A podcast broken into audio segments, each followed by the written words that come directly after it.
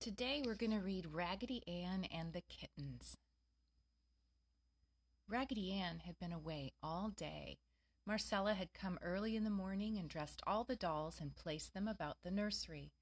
Some of the dolls had been put in the little red chairs around the little doll table.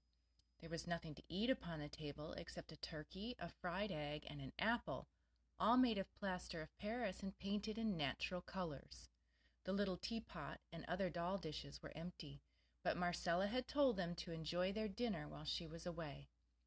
The French dolly had been given a seat upon the doll sofa, and Uncle Clem had been placed at the piano. Marcella picked up Raggedy Ann and carried her out of the nursery when she left, telling the dolls to be real good children while Mamma is away. When the door closed and the tin soldier winked at the Dutch boy doll and handed the imitation turkey to the penny dolls, "Have some nice turkey?" he asked. "No, thank you," the penny dolls said in penny doll squeaky voices.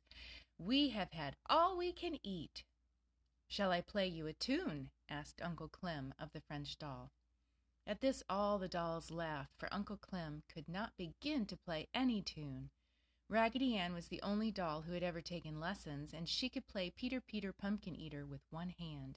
In fact, Marcella had almost worn out Raggedy Ann's right hand teaching it to her. Play something lively, said the French doll as she giggled behind her hand. So Uncle Clem began hammering the eight keys on the toy piano with all his might until a noise was heard upon the stairs. Quick as a wink, all the dolls took the same positions in which they had been placed by Marcella, for they did not wish really truly people to know that they could move about. But it was only Fido. He put his nose in the door and looked around. All the dolls at the table looked steadily at the painted food, and Uncle Clem leaned upon the piano keys, looking just as unconcerned as when he had been placed there. Then Fido pushed the door open and came into the nursery, wagging his tail.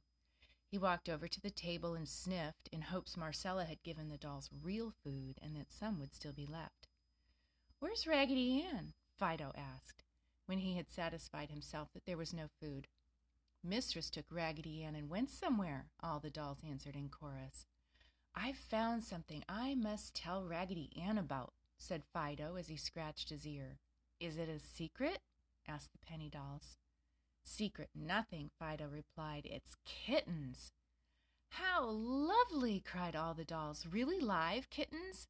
"Really live kittens," replied Fido. "Three tiny ones, out in the barn."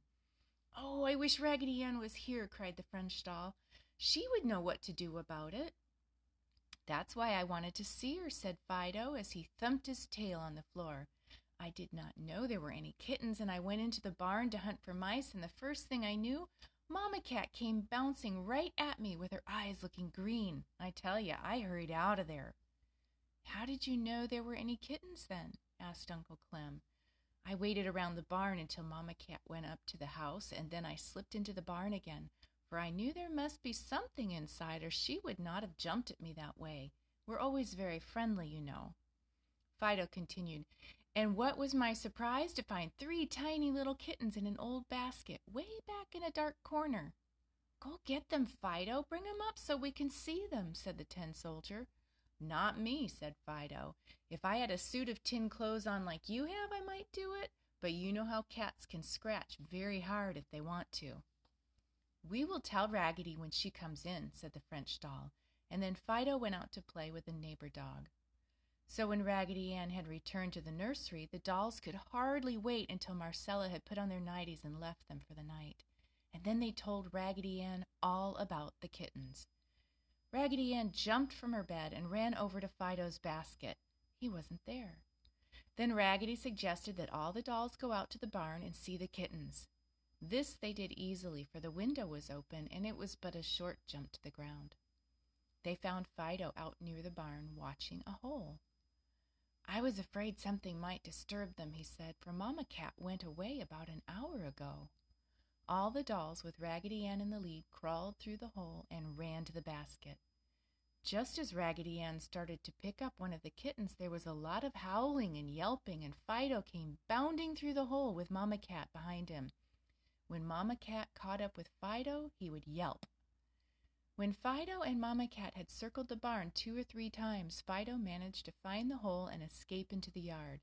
Then Mamma Cat came over to the basket and saw all the dolls. I'm surprised at you, Mamma Cat, said Raggedy Ann. Fido has been watching your kittens for an hour while you were away. He wouldn't hurt them for anything. Oh, I'm sorry then, said Mamma Cat.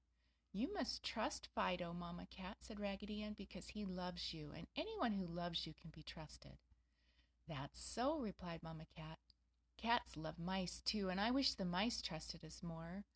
The dolls all laughed at this joke. Have you told the folks up at the house about your dear little kittens? Raggedy Ann asked. Oh my no, exclaimed Mamma Cat.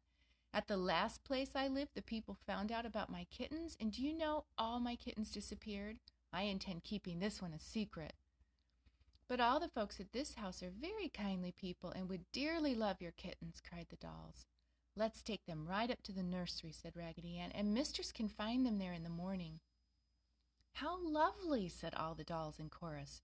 Do, Mamma Cat, Raggedy Ann knows, for she is stuffed with nice clean white cotton and is very wise. So after a great deal of persuasion, Mamma Cat finally consented. Raggedy Ann took two of the kittens and carried them to the house while Mamma Cat carried the other. Raggedy Ann wanted to give the kittens her bed, but Fido, who was anxious to prove his affection, insisted that Mamma Cat and the kittens should have his nice soft basket. The dolls could hardly sleep that night. They were so anxious to see what Mistress would say when she found the dear little kittens in the morning. Raggedy Ann did not sleep a wink, for she shared her bed with Fido, and he kept her awake, whispering to her. In the morning, when Marcella came to the nursery, the first thing she saw was three little kittens. She cried out in delight and carried them all down to show to Mamma and Daddy. Mamma Cat went trailing along, arching her back and purring with pride as she rubbed against all the chairs and doors. Mamma and Daddy said the kittens could stay in the nursery and belong to Marcella. So Marcella took them back to Fido's basket while she hunted names for them out of a fairy tale book. Marcella finally decided upon three names Prince Charming for the white kitty, Cinderella for the Maltese, and Princess Golden for the kitty with the yellow stripes. So that is how the three kittens came to live in the nursery. And it all turned out just as Raggedy Ann had said, for her head was stuffed with clean white cotton, and she could think exceedingly wise thoughts. And Mamma Cat found out that Fido was a very good friend too. She grew to trust him so much she would even let him help wash the kittens' faces. That's all for today. Love you guys. Have a good one.